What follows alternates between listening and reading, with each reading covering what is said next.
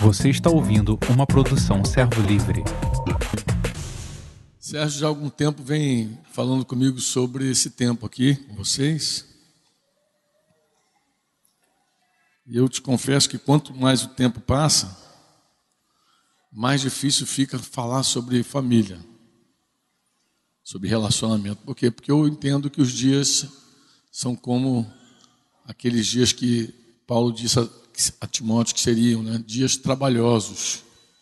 Os últimos dias são dias trabalhosos, muito trabalho. E eu poderia agregar o seguinte: que nos falta muito entendimento sobre tudo que diz respeito à, à obra de fazer discípulos e também, principalmente, a obra de fazer discípulos em casa. Né? Eu acho que isso aí é a grande, a grande confusão da maioria. Muita gente separa a família de igreja. Acha que a família é uma coisa, a igreja é outra coisa, né? Como se a igreja não fosse constituída por famílias. Então eu gostaria de fazer uma viagem com você. Uma viagem que começa na antiga aliança e eu acho que termina ali na, na nova aliança por quê? Porque nós nunca, nunca, em todo o tempo, exceto, obviamente, o tempo da igreja, o início da igreja, mas nós nunca tivemos tanto conteúdo para a família como nos dias atuais. Nunca tivemos. Eu sou de um tempo que quando alguém queria alguma coisa para a família, tinha que ralar muito e encontraria alguma coisa com Jaime Kemp, é, e aí estudaria sobre papel do homem, papel da mulher, criação de filhos, uso da, da varinha na correção. Então, Jaime Kemp era o único homem, a única referência, missionário da CEPAL, um americano, era a única referência que nós tínhamos naquele tempo. Então, quem queria estudar sobre família, que os, os líderes e pastores mais antigos sabem exatamente o que eu estou falando, né? Geraldo balançou a cabeça, marido. Jaime Kemp era aquela referência que nós tínhamos naquele tempo. Mas hoje não. Hoje existe até a universidade da família. Hoje tem tanto, é tanto material, e com o advento da internet, você entra lá no Google, colocou lá conteúdo para a família, você vai ter uma, uma variedade de conteúdo que você até se perde. Tem até coisa que não presta. Mas nunca houve tanto, tanto conteúdo. Mas, por outro lado, irmãos, nós nunca, vimos também tantos problemas familiares como nos dias atuais. Os problemas potencializaram, agravaram. Naqueles anos, por exemplo, a gente não pastoreava casais com problema com videogame, não existia. O cara que fica jogando videogame a noite inteira esquece da mulher. Até que a mulher dê a ele um, um game over nele, ele vai ficar ali tentando mudar de fase. Não tinha esses problemas cara não se perdia tanto com tanta coisa, não havia tanta, tanta dispersão, não havia tanto, tanto lazer, tanto. É diversão, a palavra não sei se é diversão, porque tem coisa que nem é diversão, então entretenimento, pode ser, né? A palavra entretenimento eu acho que é melhor. Mas diversão vem de divergir. Não havia esse leque tão grande. Então, é, nós tínhamos pouco conteúdo, mas parece que nós tínhamos gente mais comprometida e famílias melhores. Hoje a gente vê um conteúdo muito rico e você vê uma desorientação muito grande na família. Você vê gente é, andando por caminhos que nem incrédulos ousam trilhar. Eu estou falando crente. Tem crente trilhando o caminho que nem incrédulo trilha. E aí você se assusta, né? o careca fica arrepiado. Porque como pode ter tanta riqueza e tão pouco fruto na família? Tão pouco, quantos filhos desviados a gente vê hoje? Quanta abundância de gente. Não, mas quando eu digo desviado, não é desviado. Fui ali e volto já, não. É desviado mesmo de, de não querer nem ouvir do Senhor. E gente que recebeu instrução, gente que Gente que foi criado no meio de uma, de uma igreja falando do reino de Deus, falando de fazer discípulos, tudo isso aí, das condições. Você diz amém ou não? E eu gostaria então de, junto contigo, é, tentar responder essa questão. Por que, que hoje, não obstante tanto conteúdo, a gente tem tão pouco resultado? E eu quero te convidar a pensar comigo. Amém? Abra a tua Bíblia no Salmo 128. Eu estava ministrando em Poço de Caldas, no encontro de pastores e líderes esse ano, e falei um pouco sobre um pouco sobre a família. Né? O tema do encontro era o Espírito Santo, a família e a obra. É um encontro que Jamir faz todos os anos, há 37 anos ele faz esse encontro. Começou em Serra Negra, agora os irmãos estão lá em Poço de Caldas. É um encontro que reúne pastores de vários lugares do Brasil, América do Sul ali, América Latina, né? Pessoal de, e vem até uma galera da Europa também, do leste europeu. Junta muita gente. Mas eu falei esse tema, e uma irmã, no almoço, me puxou e falou assim: Puxa, Franco, você falou sobre a hipocrisia na família e o dano que a hipocrisia causa à família, né? Eu estava falando essa coisa da família moderna, pós-moderna, ela é muito impressionante. Ela eu, eu, queria escrever essa semana que eu não tive tempo. Eu escrevi um artigo no Facebook para falar sobre fake book. Não Facebook, é botar face ou fake. Porque, porque o Facebook, inclusive, se tornou a prova contundente de que as pessoas são hipócritas. Tem, tem casais destruídos ali tirando fotos, selfie sorrindo. Gente com vários tipos de problema, fazendo declaração de amor quando você sabe que o negócio está pegando fogo. Mas um, Está pegando fogo, mas diz lá, meu lindo, maravilhoso, e começa a declarar coisa que não é verdade. Quem está perto sabe. Eu vejo os irmãos, os líderes denunciando isso. Puxa, Franco, fulano lá, uma quebra-pau, mas no Facebook está lindo, maravilhoso. Eu falei, porque não é o Facebook, é o fake book. É fake, é mentira, é falso. Parece que aquilo ali se tornou uma revista de, de falsidade, de hipocrisia. E o pessoal acostum, aprendeu a tirar o selfie, né? E agora é selfie rindo para tudo que é lado. Não tem mais ninguém chorando, ninguém com problema. Então, essa, essa família hipócrita, essa família que aprendeu que, a, que a, a, ela aprendeu a viver bem na falsidade, normalmente ela é uma família cheia de problemas. Aí vocês, por quê, Franco? Porque ela não teme o Senhor.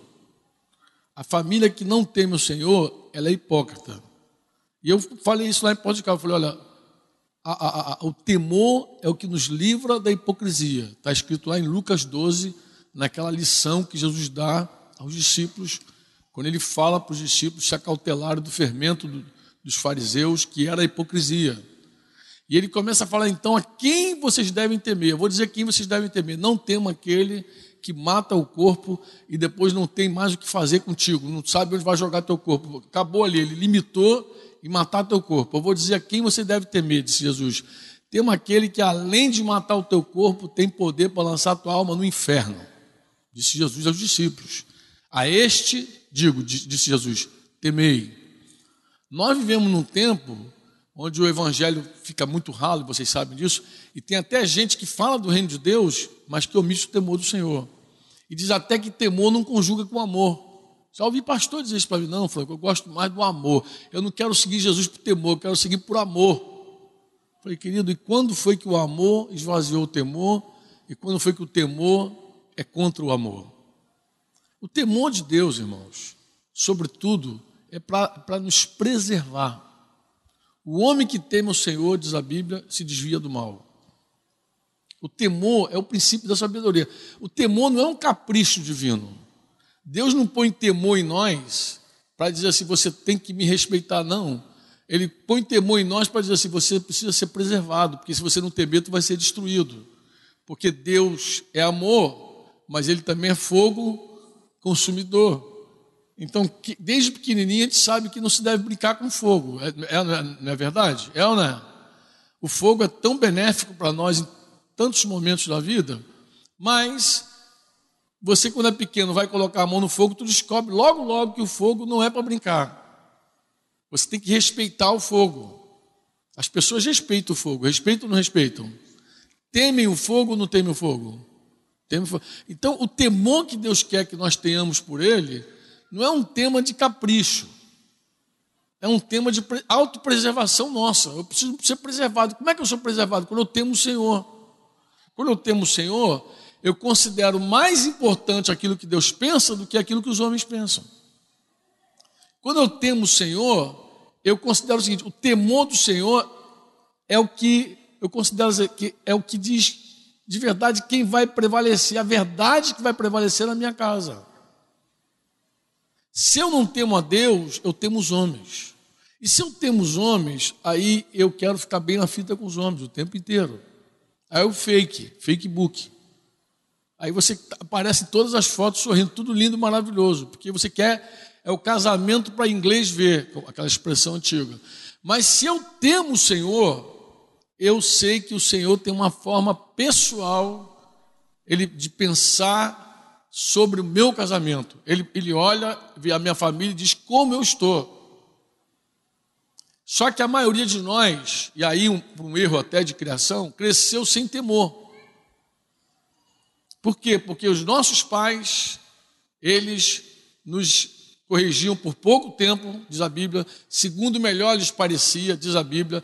Pedro ainda vai mais longe, diz que nós somos, na verdade, é, a herança dos nossos pais, a vã maneira de viver que nós temos hoje, ela foi herdada pelos no nossos pais, aí inclui avô, avó, coisa e tal. Gente que falava as coisas e não cumpria gente que ameaçava, mas não cumpria. Então a gente cresce sem temor. A gente cresce sem nenhum temor. A gente pensa que vai viver na miséria a vida inteira. A gente acha que nunca vai acontecer nada. Só que o, o contato com Deus, que é fogo, vai queimar. E aí vai doer. Então, quando ele diz assim, tem que temer a Ele, é por preservação.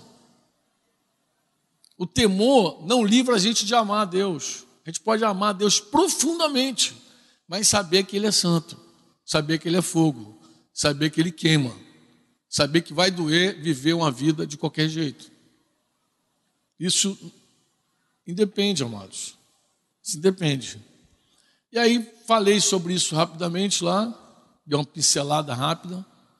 Falei desse cuidado que a gente tem que ter com a família, de não ser uma família hipócrita, mas ser uma família autêntica. Na verdade, a família que mais abençoa é a família que anda na luz. Porque mesmo com seus problemas, ela abençoa. Ela ensina os outros como andar. E aí, no almoço, uma moça me procurou e falou: Sabe, Franco, eu, quando você falou do temor, eu fiquei sem entender, eu não consegui encontrar nenhum sentido para aquilo que você estava falando. Mas quando eu orei a Deus, enquanto você ministrava ainda, Deus me deu um texto. E ele me deu o Salmo 128, é o salmo que eu estou pedindo para você abrir agora, que começa justamente dizendo assim: Bem-aventurado aquele que teme ao Senhor e anda nos seus caminhos. O capítulo 1 de Jó, versículo 1, diz que havia na terra de Uz um homem cujo nome era Jó. E Jó ele tinha uma coisa muito interessante, ele era um homem íntegro, inteiro, perfeito, diz a Bíblia, e justo. Ele temia a Deus e se desviava do mal, porque isso é que faz o temor. O temor, quando você teme a Deus, você te desvia do mal. Você diz, não, não vou por aí não, porque isso aí vai, vai, vai dar errado. Isso aí vai me trazer consequências ruins. Isso é que produz o temor. Isso, isso não, não exime você de amar Deus.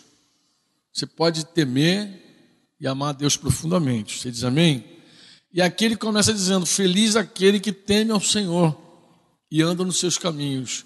E olha que coisa interessante, irmão: do trabalho de tuas mãos comerás, feliz serás e tudo te irá bem. Tua esposa, aí vai, entra logo na família. Tua esposa no interior de tua casa será como uma videira frutífera, teus filhos como rebentos da oliveira a roda da tua mesa. Eis como será abençoado o homem, ele reforça que teme o Senhor. O Senhor te abençoe desde Sião, para que vejas a prosperidade de Jerusalém durante os dias da tua vida. Vejas os filhos de teus filhos, pais sobre Israel. Ele fala até da possibilidade de você ver teus netos. Mas eis, eis como será abençoado o homem que teme o Senhor. E já mostra o contexto familiar dele. Fala da esposa, fala dos filhos. Aí ela me puxou no almoço e falou assim: verdadeiramente aquilo que você disse é uma palavra do céu. Nós precisamos realmente temer a Deus. Amados, o temor do Senhor, ele impacta primeiramente a nossa casa. Por quê? Porque a nossa esposa vê. Nossos filhos percebem. Percebe o quê?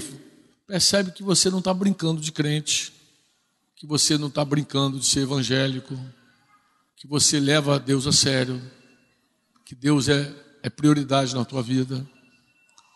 Ele começa a ver, começa a ver que Deus não é uma religião para você, mas é um relacionamento. Que Jesus é um governo, que Jesus é uma autoridade absoluta e plena na tua vida, que Ele é Senhor de fato da tua vida. Mas também, quando não há temor, Ele também vê tudo isso aí. Ele vai dizer: Não, meu pai, minha mãe e tudo, tudo meu pai sempre viveu assim, nunca deu errado. Ele levou esse negócio assim. O, meu amigo, meu amigo, que era amigo, né? Morreu muito jovem. O homem, o homem que eu que travou meu caminho para o evangelho, o primeiro homem que travou meu caminho para o evangelho foi assim, o cara, ele era filho de crente. Eu um dia falei assim, rapaz, eu acho que a gente deveria fazer uma visita à igreja da tua mãe lá, porque tua mãe é tão legal conosco, ela é uma pessoa tão preciosa. E ele usou o exemplo do pai dele, falou assim, não, eu vou fazer o seguinte, eu vou curtir a vida igual meu pai. Curtir, curtir, curtir, curtir. E quando meu pai está velhinho, ele levou Deus a sério. Velhinho. Mas só que esse meu amigo não teve a mesma oportunidade que o pai dele. E morreu muito jovem. Morreu antes de eu me converter ainda. Morreu uns meses antes de eu me converter. Bateu com o carro e ficou lá colado num poste. Doidão, dirigindo doidão ali no Catonho. Então ele não teve essa oportunidade. Mas é interessante, né? Como os pais influenciam a vida dos filhos. O salmista diz assim: Os nossos pais confiaram em ti, Senhor, e jamais foram envergonhados. Como é que uma declaração dessa no Salmo? Né? Os nossos pais confiaram em Ti e jamais foram envergonhados. O que, que, que essa pessoa está dizendo? Ela está dizendo que ela, ela aquele, viu os seus pais confiando em Deus, viu.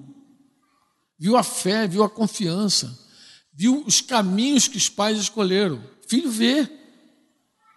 Filho vê. Se na tua tribulação você corre para algum lugar, lá é o teu refúgio. E filho vê o teu refúgio. O filho vê onde você se refugia. O filho vê teu amor, o filho vê tua avareza. Teu, quando você rouba a Deus, Deus, o filho vê também aprende. O filho aprende. Aprende. Olha, dificilmente um filho honra a Deus quando o pai não honra.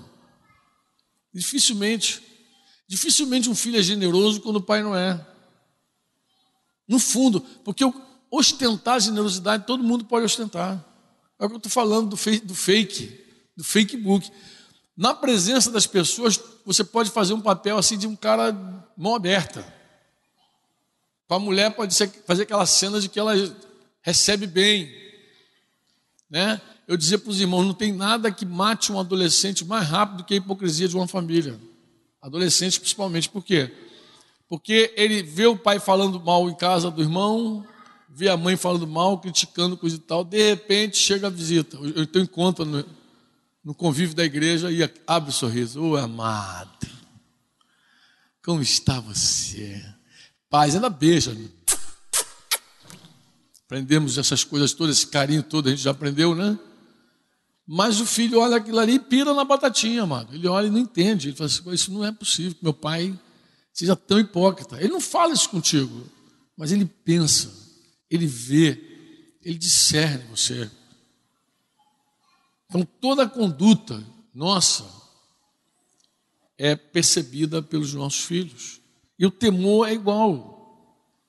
O temor é igual. É, é a hipocrisia que faz a gente falar mal e receber bem. O hóspede vem com a orelha queimando, quando chegou em casa, fica, vira festa. Vira festa. É hipocrisia que faz isso. E quem está em casa assiste aquela, aquelas duas caras. Ele vê as duas caras.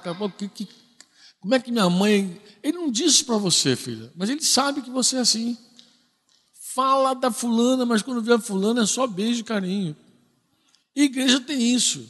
Igreja tem um comportamento de, de, de, receber as pessoas, tem uma forma de receber. A igreja tem essa coisa. Oh, amado. Tem tudo isso aí, já, tá, já faz parte do nosso protocolo, entendeu? E quando o filho sabe que aquilo não é verdadeiro, os filhos, eles veem, eles contemplam, eles sabem. O temor do Senhor, amados, é que nos livra disso. O temor do Senhor é que nos livra de ter duas caras de ser hipócrita. E pode certeza, uma das coisas que nós precisamos experimentar nesses dias é um avivamento de temor. A gente precisa arrancar da nossa casa, da nossa família, toda a máscara, toda a hipocrisia. Olha, uma coisa que pode fazer muito bem para os nossos filhos também é um verdadeiro quebrantamento. É a confissão de pecado. É uma coisa que faz muito bem para os filhos. É quando um pai, uma mãe pede perdão para os filhos do mau exemplo sabe? Do mau exemplo. Eu te dei mau exemplo, cara. É horrível. Isso tanto para os filhos biológicos quanto para os filhos espirituais. Eu lembro, morava em Campo Grande, na Almeida de Castro, ali onde mora Valci, Zaninha. Quem mais está por ali? Pedro, está ali. Tem mais uma galera ali, né? Eu ali, ali na, quando eu morava ali em Campo Grande, eu comecei a ouvir Deus falar sobre finanças comigo. Ali que eu comecei a ouvir. E foi muito interessante, porque eu tinha um casal comigo que era muito desordenado financeiramente, muito. E eu não podia, de forma alguma, seguir andando nos meus passos sem pedir perdão àqueles irmãos. Eu não sei se aqueles irmãos entenderam o meu pedido de perdão, porque eu digo não sei porque eles não se arrependeram de pronto, nem sei como é que é a vida deles hoje, de verdade, financeiramente. Mas eu sei de uma coisa, que eu precisava me humilhar e pedir perdão a eles e dizer: olha, eu não sou exemplo para vocês nessa área. Não sou modelo. Queria muito, quero muito ser um modelo para vocês, de ordem, de vida ordenada, de generosidade, de amor, mas não sou. Então quero pedir perdão a vocês. E comecei a nomear várias situações nossas. Porque assim, o discipulado está perto, né? Então a pessoa vê, não tem jeito. O discípulo ele vê você desordenado. Ele vê quando você vende o almoço para comprar a janta. Ele vê quando você brinca com o teu cheque especial. Ele vê tudo, ele está perto, ele vê. Ele vê a irresponsabilidade, a imprudência. Ele vê a falta de do compromisso e com zelo de viver para Deus integralmente. Ele vê tudo aí. E eu fico pensando como isso também impacta de uma forma direta a família. Você diz amém ou não? Está me entendendo o que eu estou falando? Eu penso que nós precisaríamos é, provar um grande avivamento. Como, Franco? Deus trazendo a nós o verdadeiro temor do Senhor. Vocês estão se preparando para o retiro de casais em dezembro? É dezembro? Retiro? Que dia é, Sérgio? De 12 a 14. Isso aqui seria um pré-encontro que o Sérgio falou. Sérgio falou, Franco, a gente vai estar num pré-encontro para os casais. Tem casais aqui que não vão para o retiro, mas a maioria vai para o retiro, não é isso? Então, a gente fica pensando, vai ser mais um retiro. Glória a Deus, vai ser mais um retiro. E retiro de casais, cada vez vai acumular com mais conteúdo lá no retiro. Mas a questão não é acumular conteúdo, a questão é viver. O, o que a gente espera é que as famílias sejam tocadas pelo poder do Espírito Santo e saiam dali revolucionada.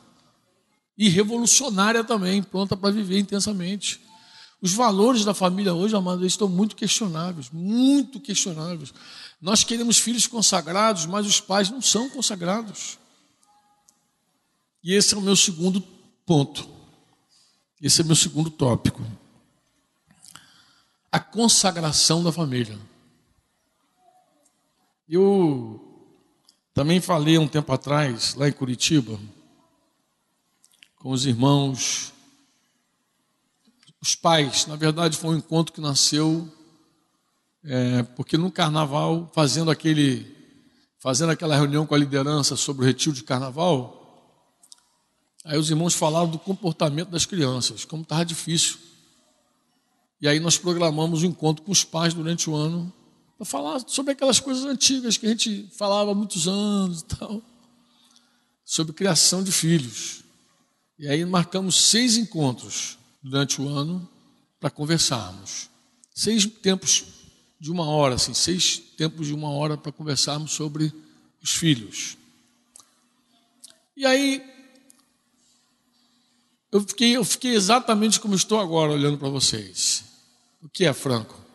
Eu fiquei assim, os casais dos nossos dias são bem-aventurados porque têm um conteúdo. Mas por que, que a gente não vê o mesmo resultado? E me veio uma questão fundamental. Qual foi? A consagração do cônjuge. Os cônjuges não são consagrados e querem filhos consagrados. Chega a ser um paradoxo você vê homens e mulheres buscando coisas para si mesmos, em busca dos seus próprios alvos. Gente confusa, gente infrutífera, inclusive, casais infrutíferos, que não fazem discípulo, não formam discípulo. Aí, quando pergunta assim, não forma, por que, que não está fazendo discípulo? Se a missão é essa? Eu, eu te respondo por que, que não está. Porque a, essa semente caiu no meio do, dos espinhos. Então tem gente querendo ficar rica e não frutifica. Tem gente que está lá nos deleites, nos cuidados da vida. Todo domingo é, é, vendo, vendo futebol, é vendo lutinha, é vendo não sei o quê, é Coca-Cola, é televisão, é 140 canais de diversão. É gente no deleite da vida. É gente nos cuidados do mundo. O que, que eu vou comer? O que, que eu vou beber? O que, que eu vou vestir? O que, que eu vou comer? Se você entrar nesse marasmo, você não vai formar um discípulo na tua vida. E eu te pergunto, se você é pai e mãe não faz discípulo, qual é a chance do teu filho ter sido discipulado por você? Se nós, na maioria das vezes, terceirizamos a formação dos filhos, pegamos os filhos e mandamos já desde pequenininho para a escola.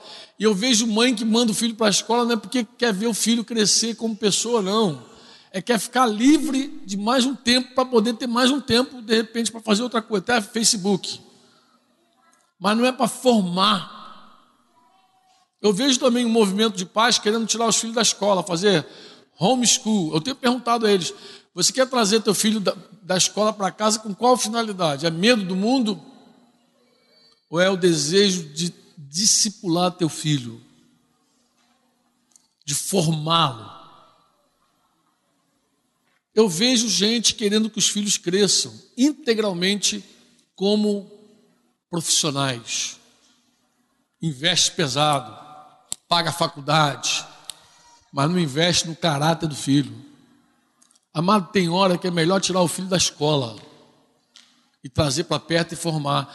As famílias não fazem porque são confusas. Ela não sabe que. Ela não tem meta para os filhos. Não tem meta. A meta do filho é casar o filho. A meta do filho é formar o filho. A meta do filho é que ele cresça profissionalmente.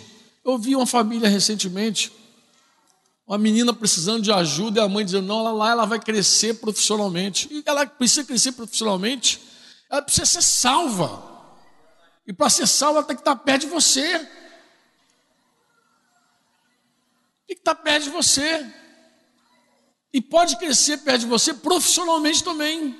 Uma menina perto de você pode crescer profissionalmente, se você tiver a dedicação de ensinar ela. E um homem pode crescer também profissionalmente perto do pai, se o pai tiver a dedicação de ensinar ele a ter responsabilidade, a ter zelo, a ter compromisso a fazer as coisas. Se você não é um bom profissional, teu filho também pode, se chegar perto de você, também não vai ser. Se você só busca emprego, se você luta para não trabalhar, se você faz de tudo para não ir trabalhar, teu filho com certeza vai aprender isso contigo também. Ele vai querer só emprego, vai querer uma vida fácil.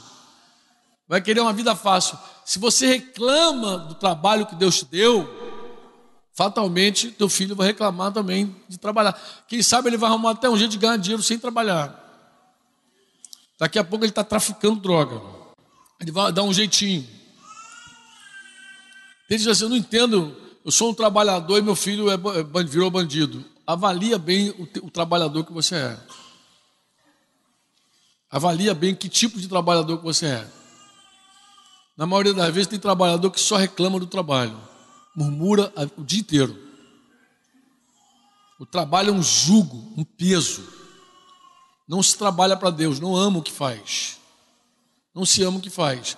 Tem gente que está sempre procurando uma maneira de trabalhar menos. O dia eu conversava com o pessoal que está fazendo faculdade. Faculdade é sempre legal, né? Tem tanta faculdade hoje, meu Deus do céu. E aí eu perguntava, alguém dizia, não, tem que otimizar. Eu falei, ó, otimizar é uma coisa bonita, eu gosto. Otimizar tempo, otimizar, eu gosto de otimizar. Mas otimizar para não trabalhar não é bom. Você reduzir tudo para ficar com mais tempo de, à toa não é bom. A gente já tem muito tempo à toa, amado. Você é casado. Escuta o que eu estou te falando. Quantos discípulos você dedicou tua vida a fazer? Se você até agora está preocupado em ganhar dinheiro, eu estou citando isso por causa do, do, da parábola do semeador, tá, amado? A semente que caiu entre os espinhos é a, a, o, o desejo de ficar rico. Qual mais o que? Os cuidados do mundo. O que, que eu vou comer, o que, que eu vou beber, o que, que eu vou vestir. O que mais? O deleite da vida. Se você dedica a tua vida a isso, eu te falo, você não está cuidando de ninguém ainda. O grão de trigo tem que cair na terra e morrer. É possível até que um dia você já fez discípulo. Hoje não faz mais. Por quê? Porque você desviou aí. Pode certeza, alguma sedução passou no teu caminho e você desviou. E você seguiu isso aí. E dizendo assim, não, mas aí a vida está difícil, a vida está difícil, a gente tem que correr atrás, tem que correr atrás, a vida está difícil.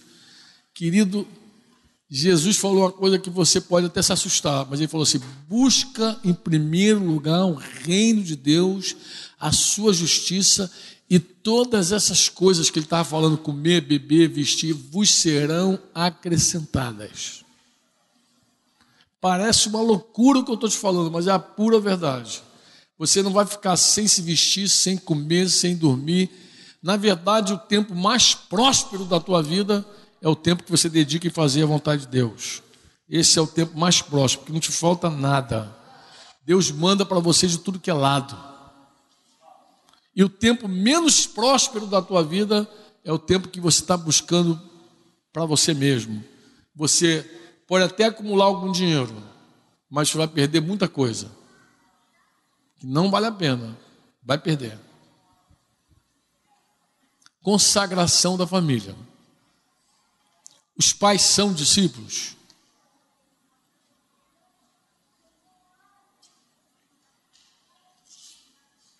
Qual é a chance de um casal que não é discípulo fazer discípulo?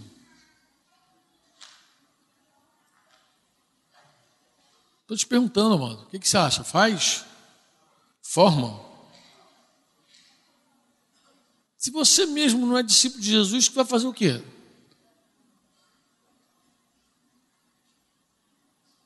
Não está comprometido com os valores do reino. O reino de Deus não faz sentido. Era esse o meu protesto com o Sérgio lá. Eu dizia, Sérgio vai levar, a gente vai, a gente vai mais uma vez para o retiro de casais e tal.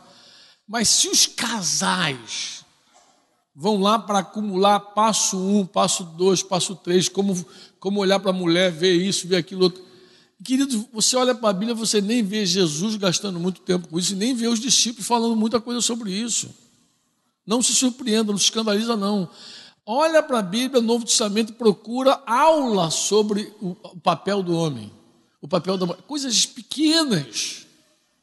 Os mandamentos para o marido são pequenos, pouca coisa. Estou falando alguma mentira? Quem conhece a Bíblia? É ou não é? O próprio Senhor Jesus, quanto Jesus dedicou para falar do homem? Olha, vou dizer para você como criar teus filhos. Jesus podia ter dito esse negócio todo. Por que, que não disse? Os discípulos podiam ter gastado lá sei quantas folhas lá, falando para o marido, dando, dando dica. Por que, que não, Franco? Eu vou te falar por que não. Porque eles falaram fundamental. Jesus falou fundamental. O que é fundamental? Fundamental é ser discípulo de Jesus, é seguir Jesus. Esse é o fundamental. Você diz amém ou não? O verdadeiro cristianismo, irmão, verdadeiro, é um compromisso total com Jesus, com o Senhor Jesus. É um compromisso total. O que, que a gente tem hoje? Tem isso. Naquela época a gente tinha menos conteúdo, mas tinha gente, mais gente comprometida. E hoje? Hoje a gente tem mais conteúdo e menos gente comprometida. Esse, essa é a diferença. Você tem muito mais o que dizer e muito menos gente querendo ouvir. O cara quer ouvir qualquer coisa, menos o fundamental. E naqueles dias a gente tinha o quê? A gente tinha pouca coisa, pouco conteúdo, não tinha tanta classe, mas a gente tinha o um fundamental: o reino de Deus, o senhorio de Jesus, a cruz. Isso é o fundamental. O que mantém um casal unido, perdoando um ao outro, vivendo um com o outro, aprendendo um com o outro e crescendo, é a cruz de Jesus, é o senhorio de Jesus. Não é outra coisa. O que faz o cara chutar o pau da barraca é a falta de compromisso dele com Jesus e vice-versa. A mulher alopra porque não tem nenhum compromisso com Jesus, nenhum. Tem compromisso com a igreja, com a religião, gospel, mas com Jesus não. Então o que tinha de fundamental era o compromisso com Jesus, total, absoluto. Você diz amém ou não? Jesus não está procurando pessoas que lhe deem algumas horas escassas do seu tempo. Jesus não procura esse tipo de gente. Isso aí é multidão, isso é religioso. Quem dá a hora escassa do seu tempo é religioso. Isso também nós não tínhamos.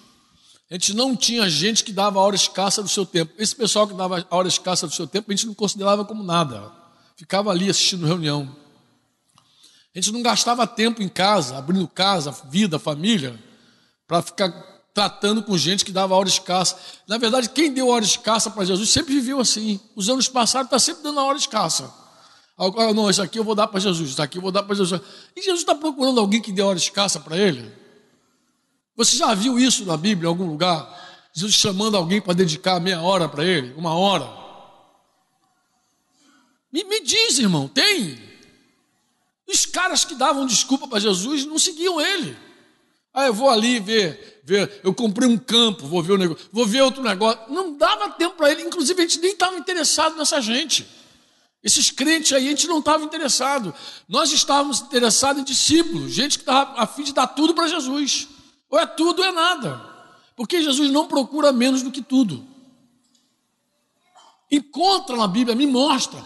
Abre a tua Bíblia e diz, Franco, esse cara aqui foi horas escassas com Jesus. Me mostra. Não tem. Ele quer gente que tem compromisso total. Não é gente que dá só final de semana para ele. Final de semana tem que ir à igreja. Você não é igreja, você tem que ir à igreja. Olha que coisa absurda. Como é que um filho, um filho, uma filha, vive a santidade de Deus quando o pai e a mãe só vai, só é igreja final de semana?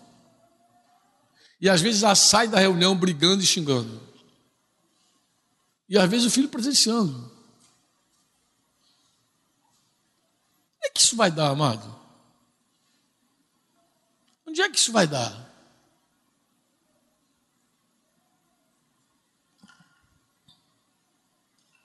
Tem gente que vai dar os anos da aposentadoria para Deus. Então, quando eu me aposentar, eu me consagro.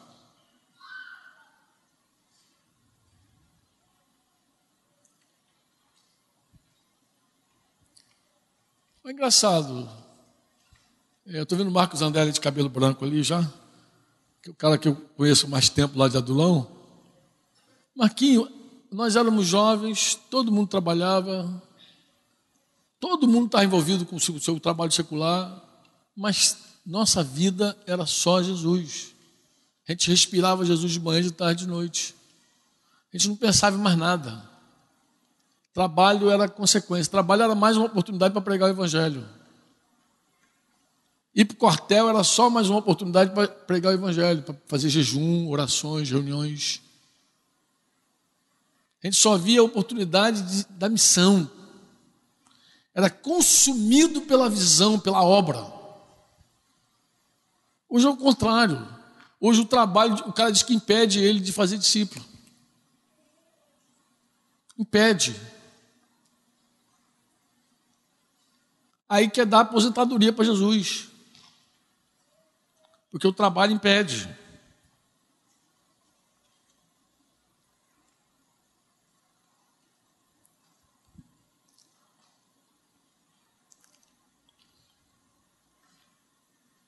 Jesus procura homens e mulheres que possam se consagrar integralmente a Ele.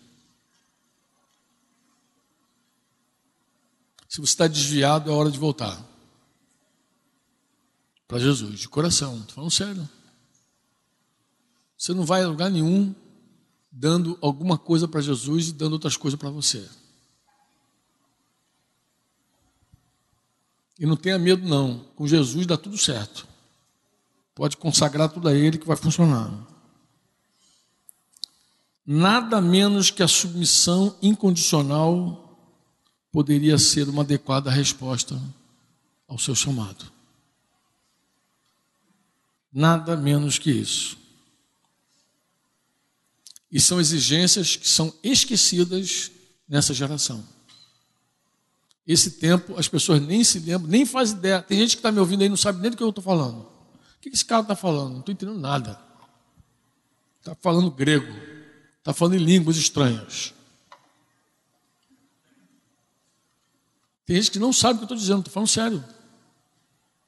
Por que, Franco? Porque o evangelho que receberam não foi o evangelho do reino. Receberam, vem que você está precisando de Jesus. E ficou aí. Nunca ouvi um chamado de Jesus dizendo: entrega tudo e vem comigo. Nunca. E também nunca ouviu ninguém dizer que para seguir Jesus tinha que ser assim. Tinha que ser total. Nunca ninguém falou.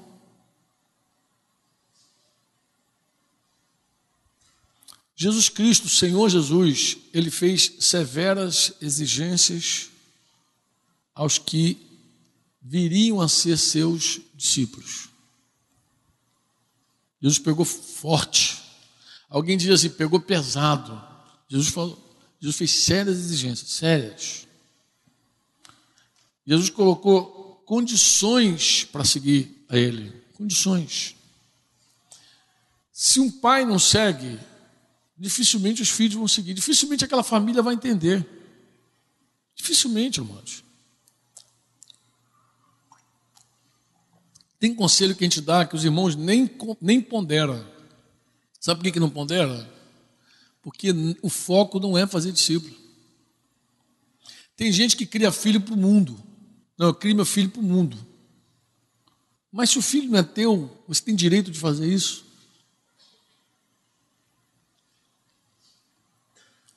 Ah, eu estou guardando tudo para o futuro.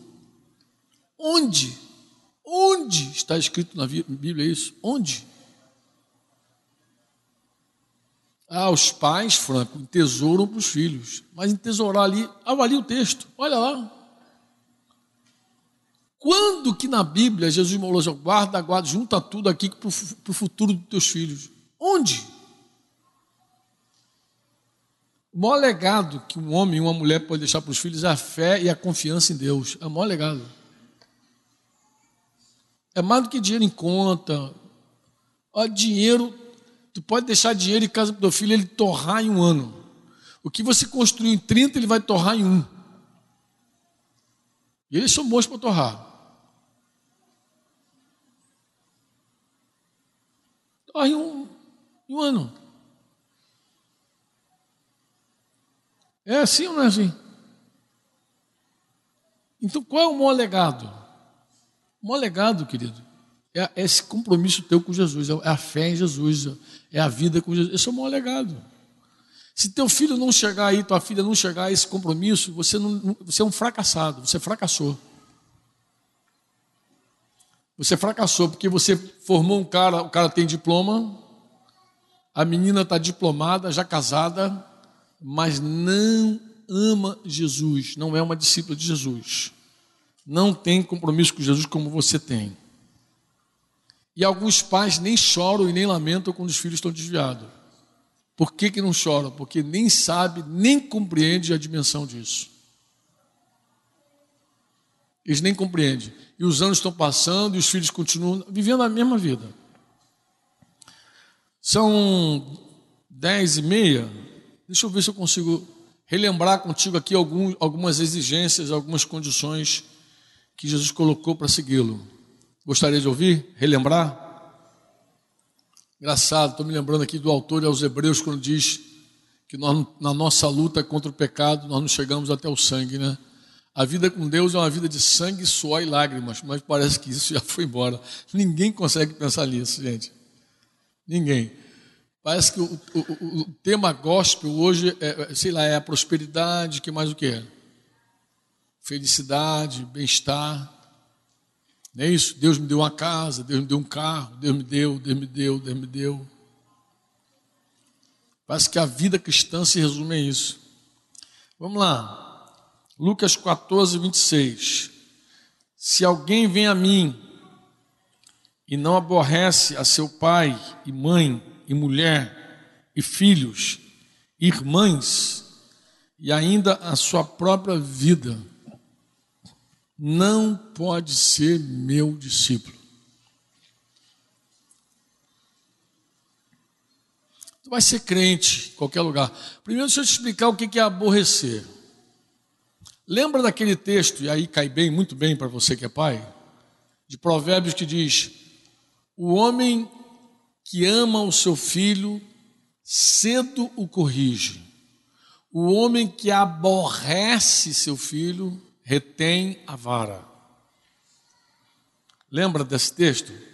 Aborrecer aí é no sentido de não amar o suficiente. Então, o pai que ama seu filho corrige logo cedo. Ele é novinho, já corrige, ele é de manhã, ele corrige. O pai que aborrece, ou seja, que não considera o filho digno de uma, de uma, desse amor, ele retém a correção.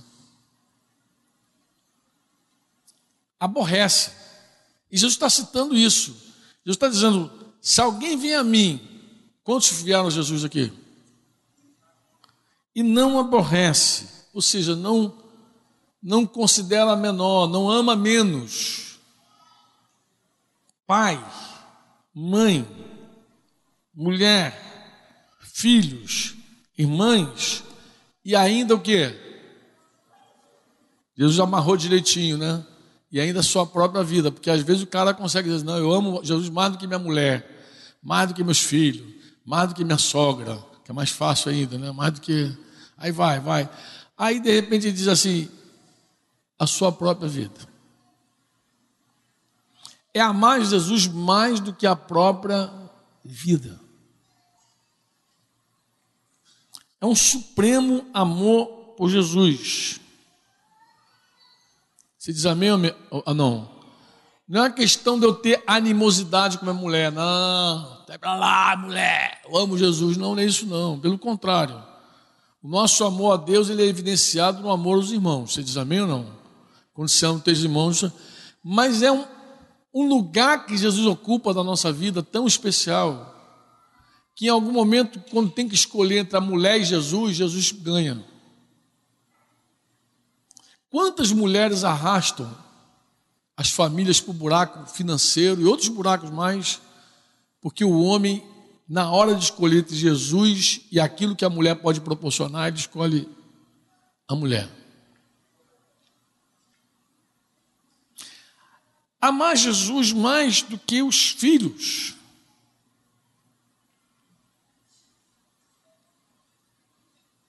É impressionante. É muito impressionante. Eu tenho visto umas coisas assim na igreja nos últimos anos muito interessantes. Principalmente quando se trata de filhos. Nós, na maioria das vezes, tratamos nossos filhos, mas não tratamos nossos filhos como discípulos de Jesus. É só filho.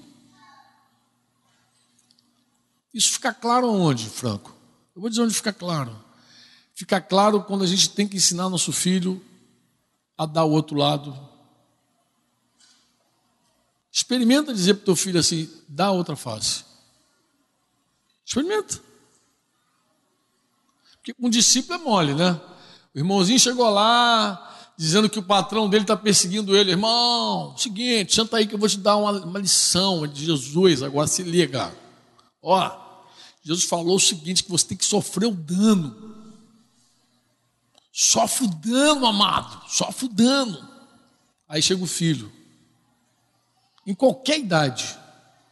Pode ser um filho que vem da escola, pode ser um filho que vem da faculdade, pode ser o um filho que está trabalhando, e aí conta uma história triste para você, você foi? Falou? É? Aí começa. Já quer dar resposta. Você tem que falar assim. Não, não aceito isso não. Aí começa a dar comando. Claro que você não está vendo teu filho como discípulo. É óbvio.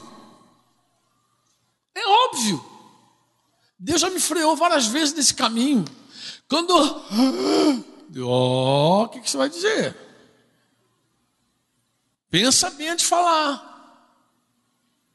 Você quer o que aqui? Você quer um discípulo ou você quer um filhinho paparicado? Ter certeza que vai dar tudo certo com eles. Olha o que você vai dizer. Ensina o filho a sofrer o dano, a dar outra face a caminhar mais uma milha. Ensina. Amada, é nessa hora que a gente vê que Jesus não é mais do que nossos filhos. É na hora que o nosso filho tem um lugar especial. Que a gente não consegue dar a verdade para ele. Porque dói mais na gente. Filho é um negócio muito doido. Quem é pai e mãe que sabe. Filho assim, dói mais em nós do que neles. Nós estamos dispostos até a suportar. Mas não meu filho, não, meu filho não pode suportar isso.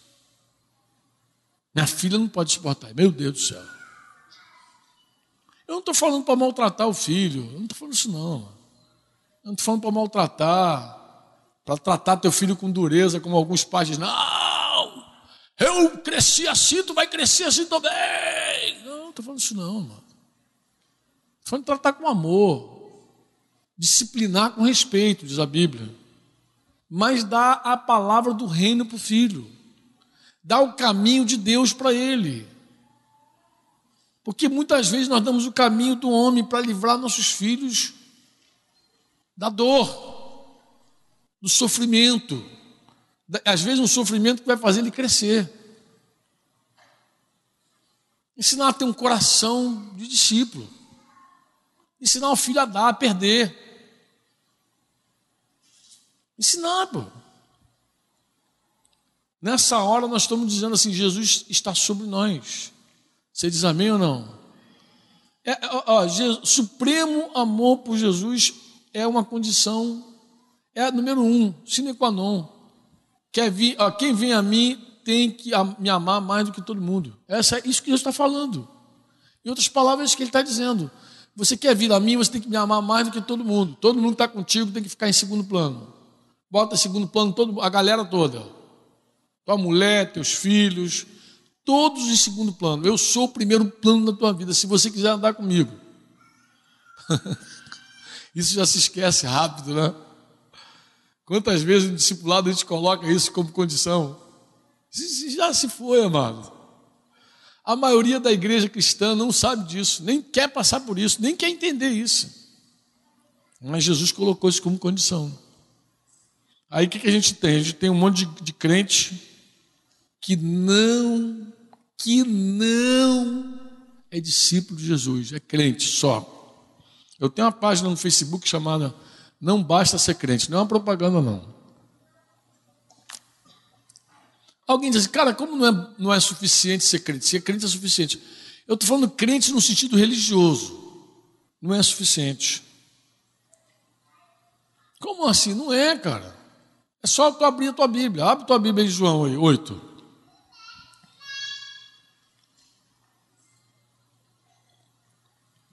Vamos ler versículo 29, 30, 31 e 32.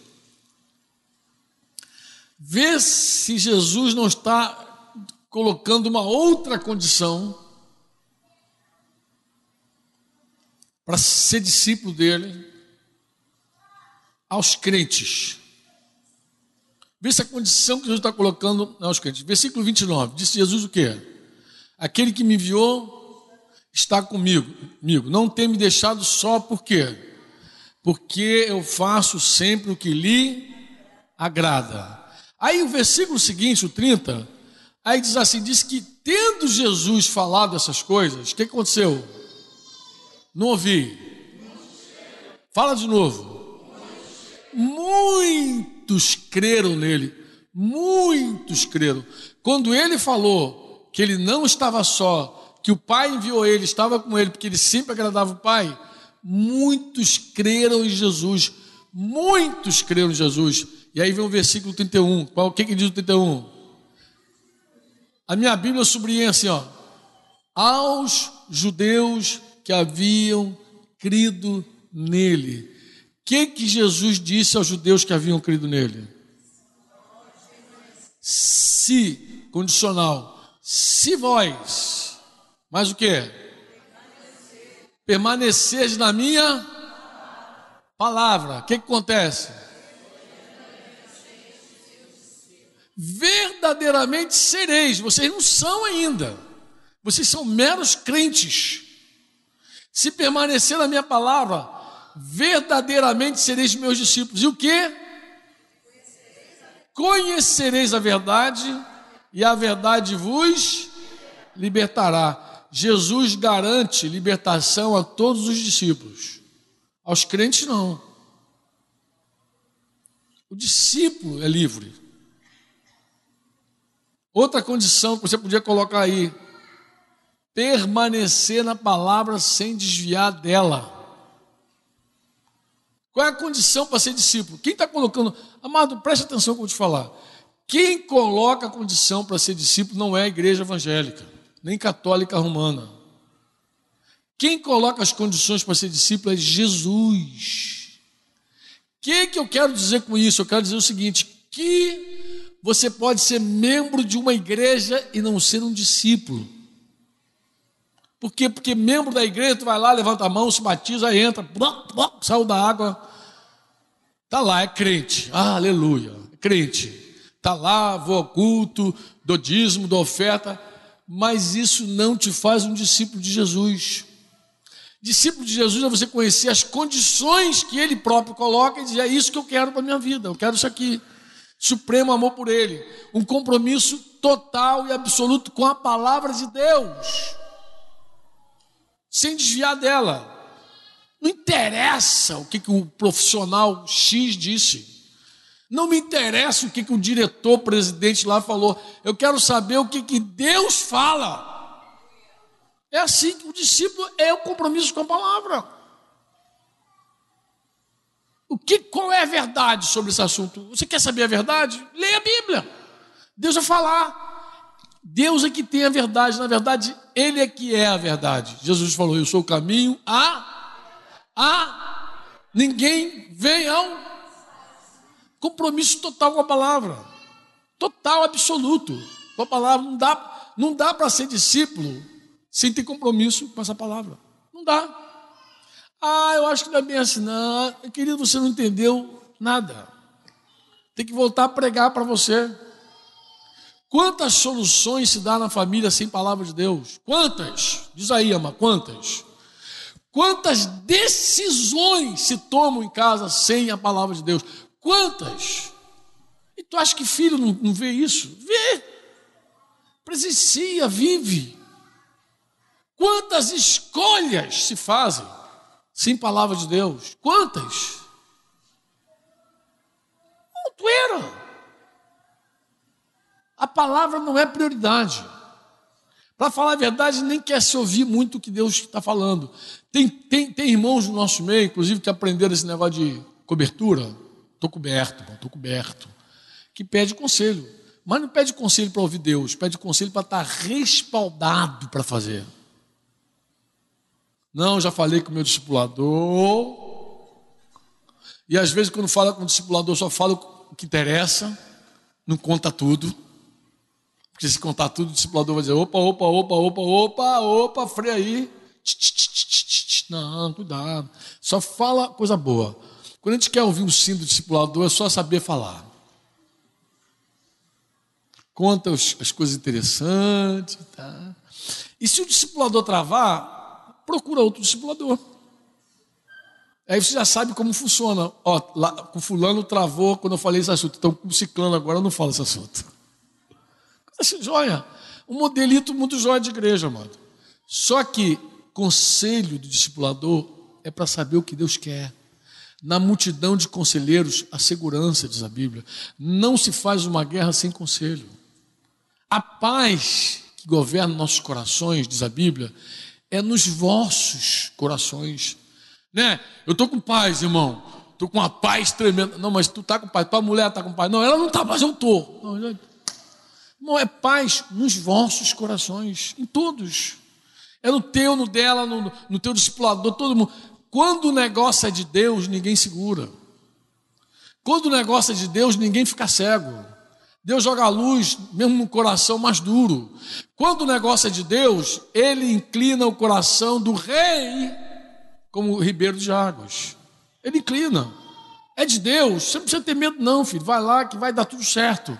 Se não é de Deus, se tiver um freio, segura, segura um pouquinho. A paz tem que ser nos vossos corações. Vossos.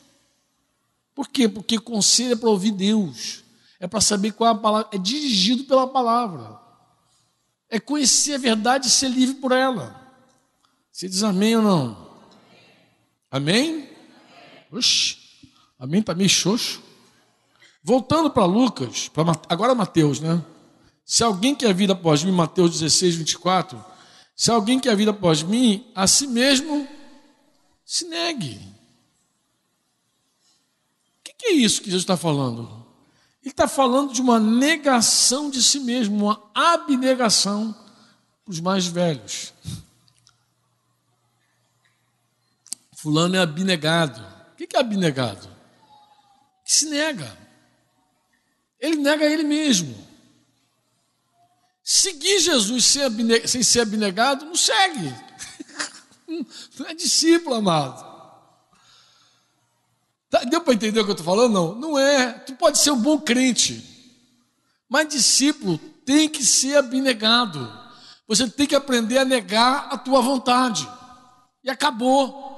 Perdoa, não perdoa, perdoa, não perdoa. Abre mão da tua vontade e perdoa. Discípulo não tem vontade. A gente cantava lá nos primórdios, né? Meu direito é de não ter direito algum. Meu querer é tão somente o teu querer, e para isso empenho.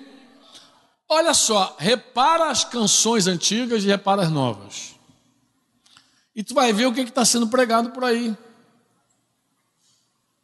Repara as canções antigas, amado. Canção de renúncia, de cruz, abnegação. Hoje a canção é Restitui. Eu quero de volta o que é meu. Me dá o que é meu, eu quero o que é meu. Amado, esse restitui aí de Isaías nem é o que é meu. É o que é dele. Porque dele, por meio dele, para ele são todas as. O ano da restituição é o ano da restituição para o Rei dos Reis. Não tem nada nosso na parada, nunca teve.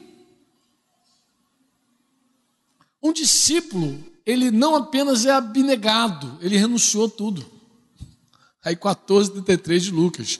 Aquele que não renuncia tudo quanto tem não pode ser meu discípulo. Tem mulher brigando com o marido por causa de, de, de bens materiais? É o meu carro. Caramba, o teu já tem carro. Imagina marido e mulher brigando pela bolsa. Pela chave, bolsa financeira, as finanças. Querido, Jesus não governa nada nesse negócio. Se disputa coisa. Olha, tem briga de casal que dá vontade de chorar, de ver a miséria que é a causa da briga. Quando tu vai ver lá, tu vê que nem motivo teve para brigar. Então, brigado. Às vezes tu vai ver como é que esse negócio começou por um negócio besta, carnal demais. Não tem sentido. Só uma coisa explica. O que, que explica? Não é abnegado. Não sabe renunciar à própria vida. Não sabe dizer não para a carne. Não sabe dizer não para si mesmo. É a única coisa que explica, gente. Vai lá, você que é discipulador, apagador de fogo aí, vai lá, conta para mim os últimos fogos que você apagou de casais. Vai lá, me conta. A gente tira uma meia hora, tu conta, e abre o microfone. Tu vai chorar. É possível. Fulano brigou porque por isso, brigou por causa daquele. Ah, meu Deus do céu. Não consegue abrir mão da vontade de coisas pequenas. Como é que tu vai abrir mão da vontade de coisas grandes? Tem que ser abnegado. Abnegado por quem? Por Jesus, pô. É a vontade dele que prevalece, não é a minha nem a tua, é a dele. Você diz amém ou não? Nem eu nem você. O homem tem que dizer para a mulher: filha, nem eu nem você, é o Senhor. Acabou, eu não prevaleço, nem você, é o Senhor agora. A vontade dele diz isso, a palavra dele diz isso, é aqui que a gente vai entrar e se submeter. Amém. Acabou. Negar a própria vontade, negar os próprios desejos, sonhos. Tem sonho que divide família, irmãos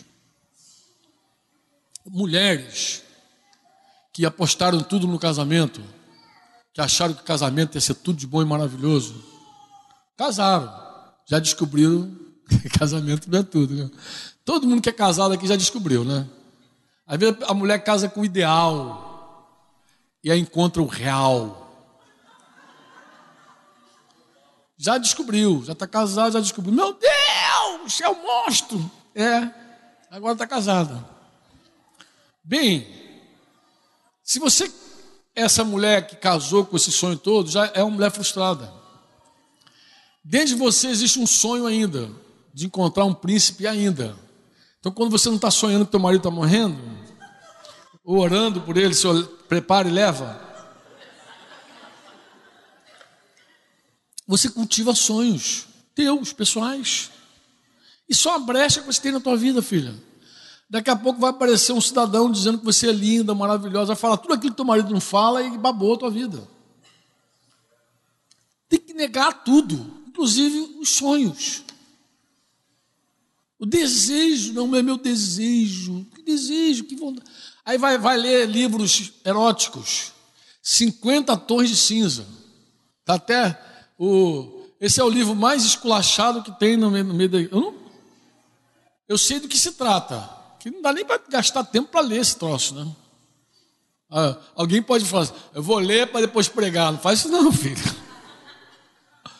Mas encontrei lá no Chile, lá nessa viagem, o irmão que disse que uma menina leu 50 tons de cinza e saiu do casamento, saiu fora, fugiu de casa, largou mulher, marido e filho.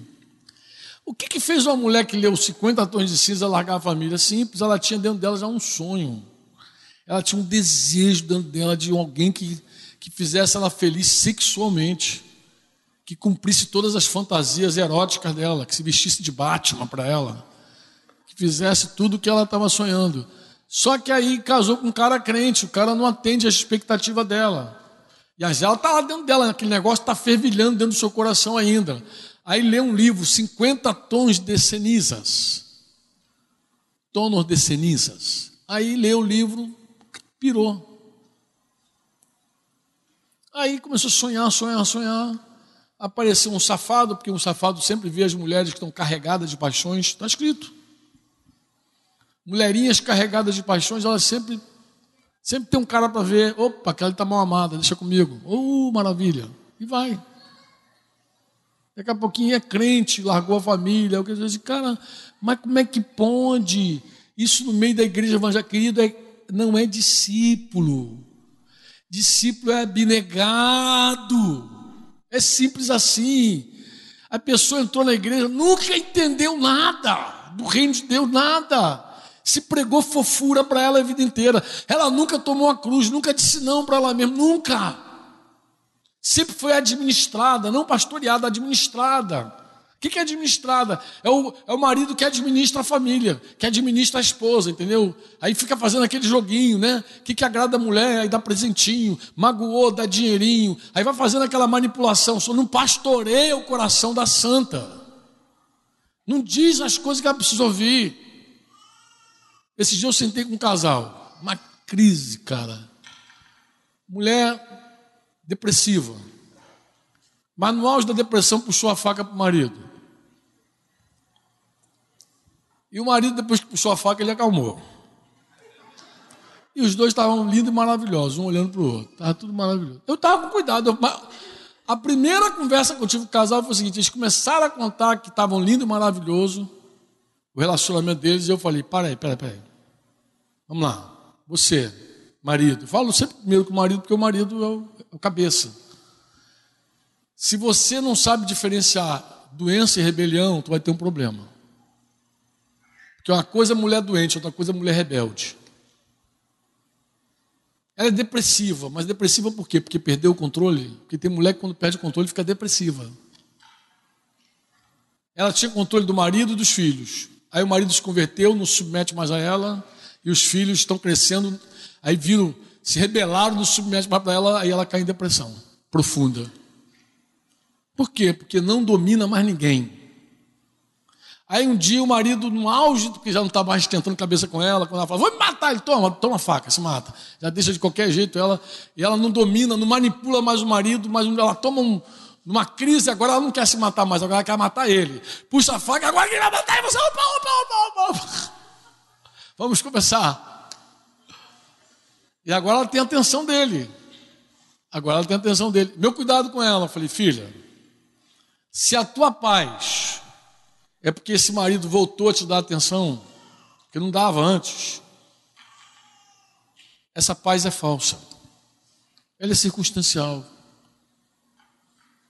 Essa paz vai acabar. A hora que ele parar de dar atenção, volta tudo. Aí você tem um problema. Um homem que de repente não sabe separar doença e rebelião. Não sabe e uma mulher que tem uma paz circunstancial. Quando a coisa chega no, no nível que ela quer, está tudo certo. Agora está bem. Agora você me ouviu. Aí alguém vê um negócio desse e, e, e acha que isso aí é igreja. Que isso aí é reino de Deus. Nunca foi, mano. Discipulado passou longe. Reino nem sabe o que é isso, cruz, nem, os caras não têm noção. Tem religião evangélica, gospel. É uma religião. Podia ser católico, espírita, podia ser qualquer outra coisa, mas é evangélico. Evangélico agora é uma coisa que está em moda. Tem artista evangélico, tem lutador evangélico, tem jogador evangélico, tem artista pornô evangélico, tem tudo evangélico. Pô, cara, tem tudo. Tudo gospel. É artista pornô por profissão, tá, amado? A minha profissão é fazer filme pornográfico, mas o cara é evangélico. Tem, tem, tem filme evangélico pornô?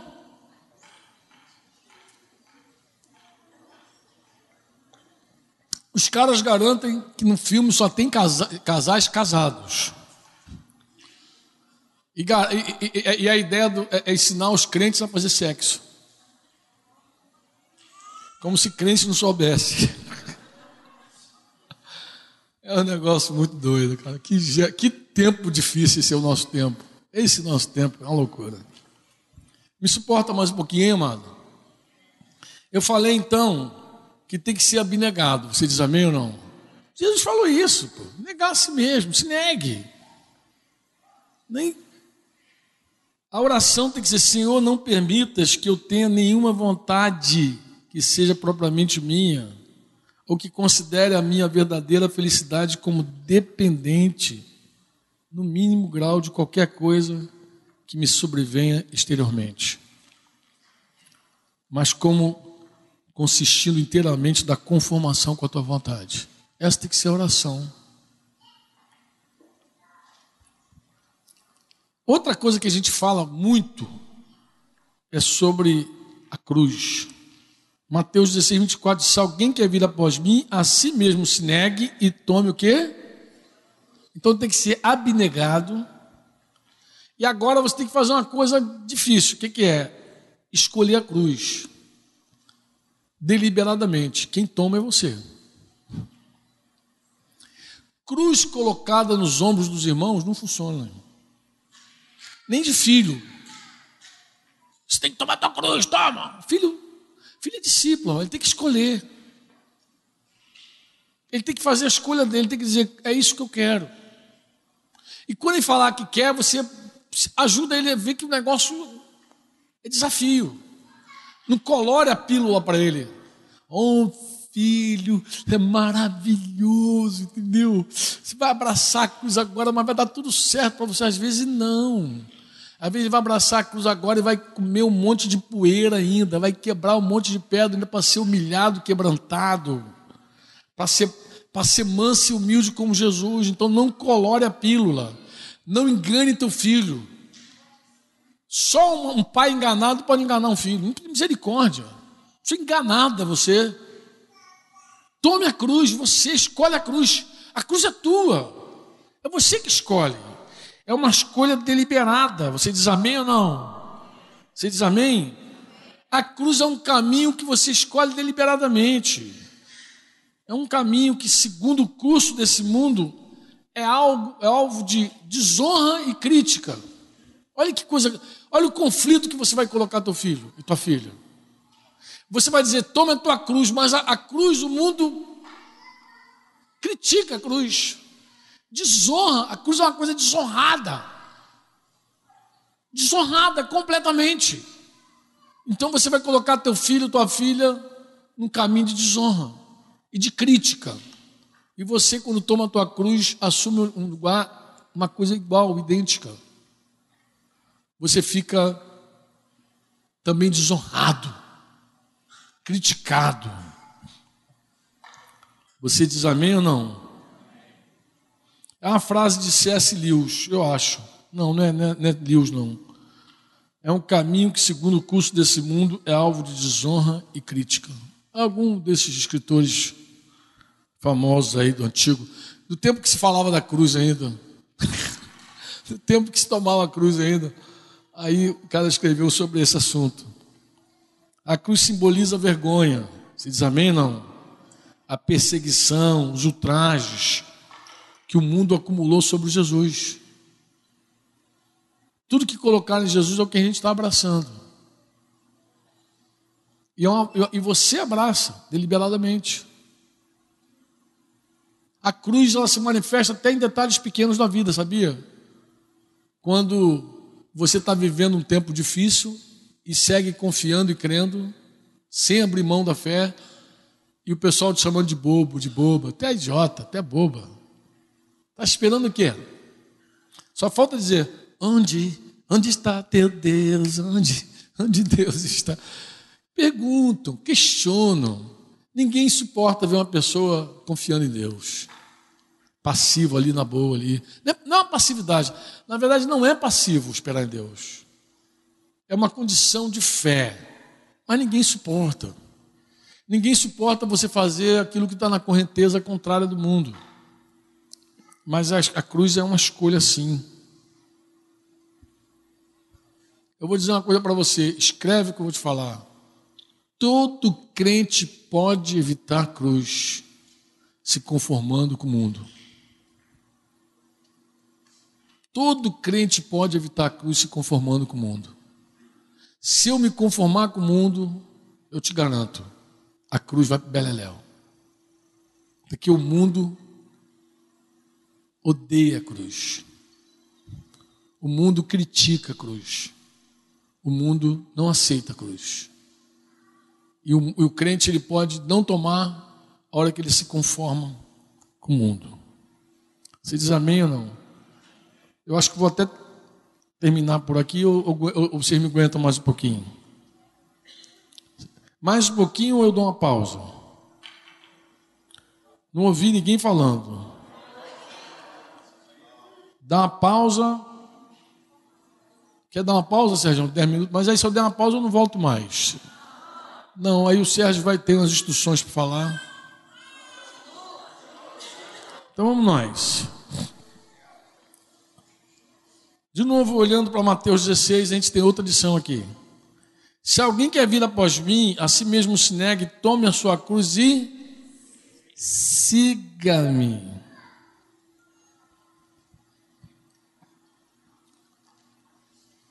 Tem uma outra condição, qual é? Além da abnegação, tomar cruz, o que, que você precisa fazer? Seguir. Seguir. Ah, eu queria entender isso, Franco. Eu queria entender o que, que é seguir Jesus. Eu vou te mostrar. Olha para Jesus. Como foi a vida de Jesus? Eu vou dizer como foi. Ela foi uma vida de obediência. Ela foi uma, uma vida de obediência. Jesus é aquele que nasceu, viveu e morreu em obediência. Obedeceu até a morte. Foi uma vida vivida no poder do Espírito Santo, é verdade. Uma vida de entrega, de ministério, de serviço em favor de outras pessoas. Você diz amém ou não? Foi uma vida de paciência, resignação. Foi uma vida de zelo, desprendimento, domínio próprio, mansidão, bondade, fidelidade, devoção. Para alguém ser discípulo de Jesus, a gente precisa andar nesse caminho. Caminho de Jesus. Sabe essa expressão que a gente usa assim no discipulado? Eu quero te dar um caminho. Ou então alguém pergunta: Fulano te deu um caminho sobre esse assunto? O discipulador, o líder, o pai, a mãe, sempre estão dando um caminho. Quero te mostrar um caminho. Dá. Esse caminhar, ele deve ser inspirado completamente na vida de Jesus. Ninguém pode dar um caminho que Jesus não trilhou quem não andou. Todo caminho que a gente dá para o discípulo é o caminho que Jesus andou. Você diz amém ou não? Dá amém ou não? Quando filho assim, filhão, dá outra face. Você está dizendo dá outra face porque Jesus deu. Quando tu fala assim, filhão, eu queria te falar uma coisa, perdoa. Perdoa, eles não sabem o que estão fazendo contigo. Por que eu estou dizendo para você perdoar? Porque Jesus Perdoa, perdoou e perdoa. Eu digo que perdoa porque Jesus ressurreto falou para a igreja de Laodiceia: Eis que estou à porta e bato. Ó, a igreja de Laodiceia excluiu Jesus do, da comunhão, do convívio, botou ele para fora da ceia, da mesa. Jesus foi lá humildemente e disse: Eis que estou à porta e bato. Se alguém ouvir a minha voz, abrir a porta, eu entro. Então, o Jesus que ressuscitou continua humilde. Ele não mudou porque ressuscitou. Agora ele está no trono, ele agora está. Ah! Não, ele mudou. O leão é o cordeiro, o cordeiro é o leão. Ele continua. Quando João olhou para o trono, ele não viu nem o leão, ele viu o cordeiro no trono. Ele viu aquele homem manso e humilde no trono.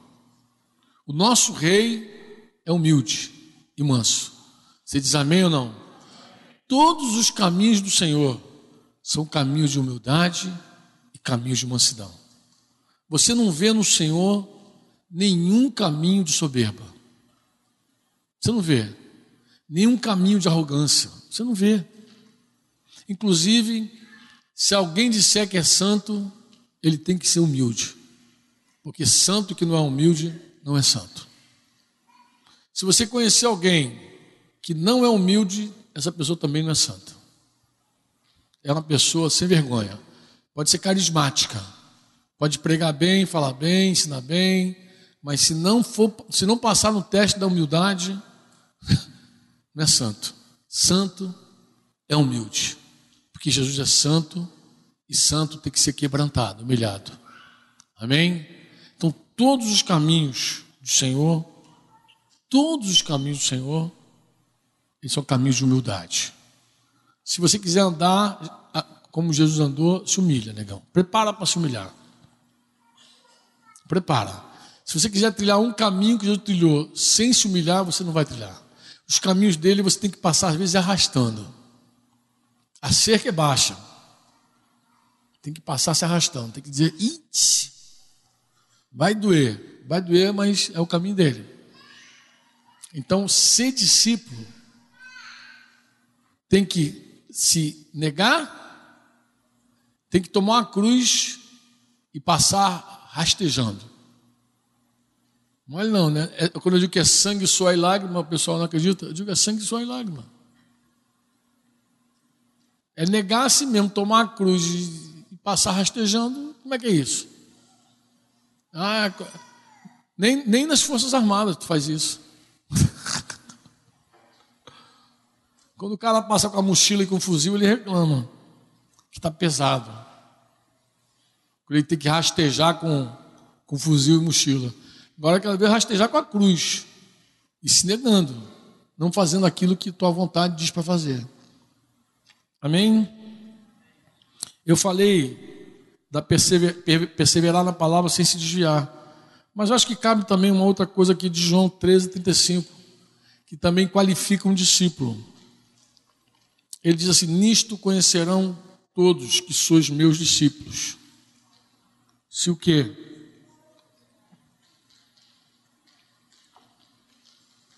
Se o quê?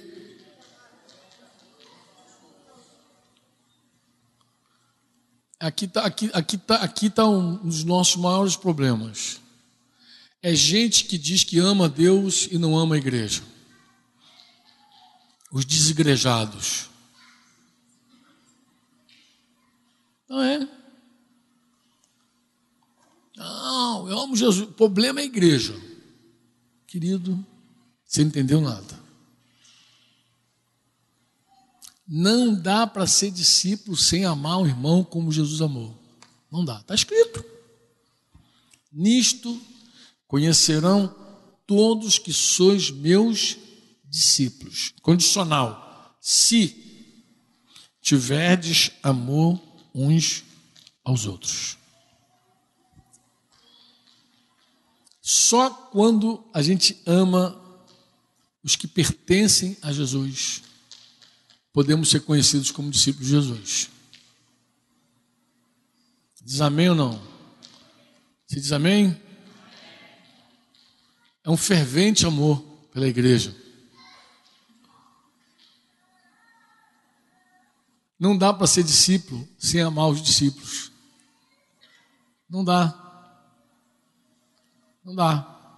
Os desigrejados que me perdoem, mas você está renunciando o teu chamado para ser discípulo.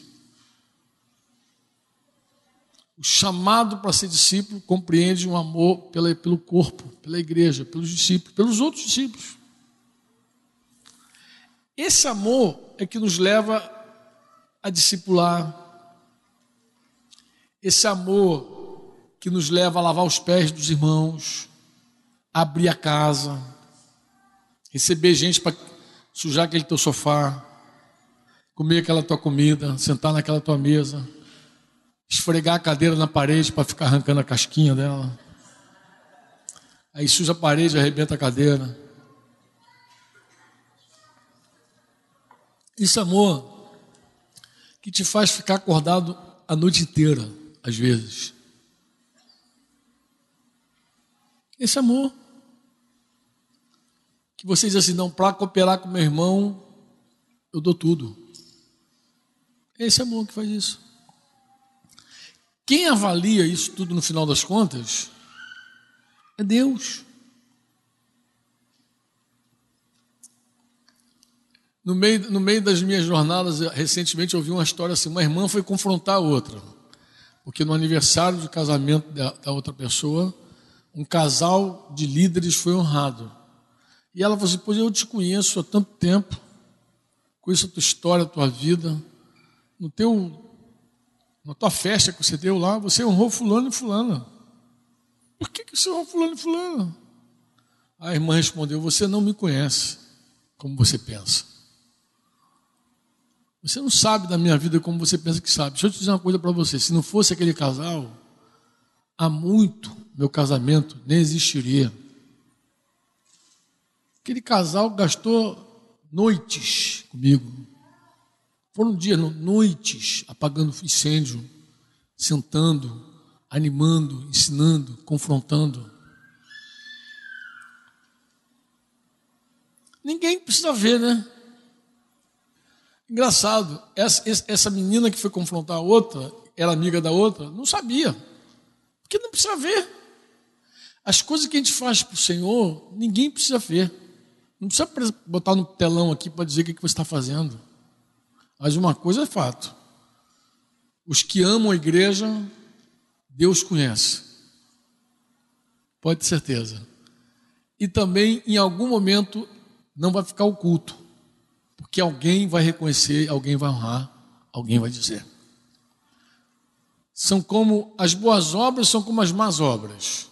Não, não ficarão ocultas, diz a Bíblia. Nenhuma e nem outra. Em algum momento alguém vai dizer que você amou, que você fez. Alguém me apresentou esses dias um, uma história na internet, tem muita história na internet, de alguém que foi honrado já muitos anos depois, durante, porque durante a Segunda Guerra Mundial teve um ato de, de amor pelos judeus tão grande. Não é o Schindler, não, não é a lista de Schindler, é um outro cara que socorreu um grupo de judeus e recentemente fizeram uma homenagem a ele. O cara não sabia, nem, nunca contou, mas reuniram no auditório. Não sei, já viu essa história? Viu já? É isso mesmo, estou indo bem pela linha. Reuniram lá e fizeram uma homenagem, porque ele, ele nunca contou o que ele fez por aquelas pessoas, mas aquelas pessoas sabiam bem o que ele tinha feito. E reuniram a descendência, né? neto, filho, coisa tal no auditório assim, fizeram uma homenagem para o cara, por aquele sacrifício que ele fez, dando a vida. Porque amar é isso, amar é dar a vida. A Deus por alguém, amar é você entregar, se sacrificar. E não dá para ser discípulo sem amar a igreja. Tá, amado? Não dá. Se você é um discípulo, você vai amar a igreja. Inclusive, eu quero dizer uma coisa para você: talvez seja esse um dos maiores testemunhos para os teus filhos. É a tua entrega na obra. Cara, é um negócio impactante. Porque filho vê. Filho vê, filho vê. Filho vê, filho, esses estão perto. Mulher vê, mulher que sente mais, né? Filho vê. Eles veem. Eles veem a tua entrega, eles veem a tua dedicação, eles veem teu zelo, veem teu amor, veem tua generosidade, eles, veem, eles, veem, eles assistem tudo, são testemunhas. E aí, querido, não tem, não tem coisa melhor do que se dar um testemunho desse. Amém? E eu vou terminar aqui mesmo, agora de verdade. Lucas 14, 33. Assim, pois, todo aquele que dentre vós não renuncia a tudo quanto tem, não pode ser meu discípulo. Esse texto eu tenho ele no meu coração profundamente, por quê? Porque ele foi o que marcou a minha vida. Esse texto foi o que me desafiou de verdade a seguir Jesus. Já era crente, já era pastor. Já pastoreava. Deus me deu uma palavra e eu estava no terceiro ano sem obedecer. Três anos depois eu ainda estava fazendo conta ainda. Se eu ia fazer ou não o que Deus mandou eu fazer. A obediência tardia, ela é desobediência. Se teu filho demora para te obedecer, ele é desobediente. Ele não é obediente. A obediência incompleta também é desobediência. Tem um homem na Bíblia que aprendeu isso de forma muito amarga, Saul. Deus deu uma ordem para ele, ele fez 90% só. A obediência ela tem que ser imediata e plena para ser obediência. Eu vivia uma desobediência de três anos. Não podia dar certo esse negócio, né? Tinha que dar errado, né? Deus me deu uma palavra nos anos de 87, para eu deixar tudo e segui-lo. E eu sabia exatamente o que compreendia deixar tudo. Eu sabia qual era o significado dessa palavra. Deus falou comigo claramente: olha, larga tudo e vem comigo. Eu sabia que isso compreendia o meu emprego. E três anos depois, no ano 90, eu ainda estava discutindo com Deus o assunto. Se eu ia, se eu não ia. Por uma série de coisas, de motivos. Não só falta de confiança e falta de fé, mas também, sobretudo, vergonha. Eu tinha muita vergonha de viver da obra, muita vergonha. Fazia parte do meu orgulho bater no peito e dizer: eu não como do altar. Eu não vivo do dinheiro da oferta. Então me custava muito tomar essa decisão, muito. Eu tinha um orgulho dentro de mim. E eu queria manter aquilo para a vida inteira, se Deus deixasse. Entendeu? Mas Deus não deixou. E Deus falou comigo em 87, no ano 90, eu resolvi finalmente atender, não obedecer, atender. E se eu fosse obediente, eu teria feito na hora que ele falou. Ele me venceu. Eu vi que naquela luta, se eu vencesse, eu perderia. E se eu perdesse, eu ganharia. É uma luta. E eu me entreguei à vontade dele. Falei assim: eu vou fazer o que Deus quer. Mas não foi fácil. Nunca é fácil. Nunca é fácil.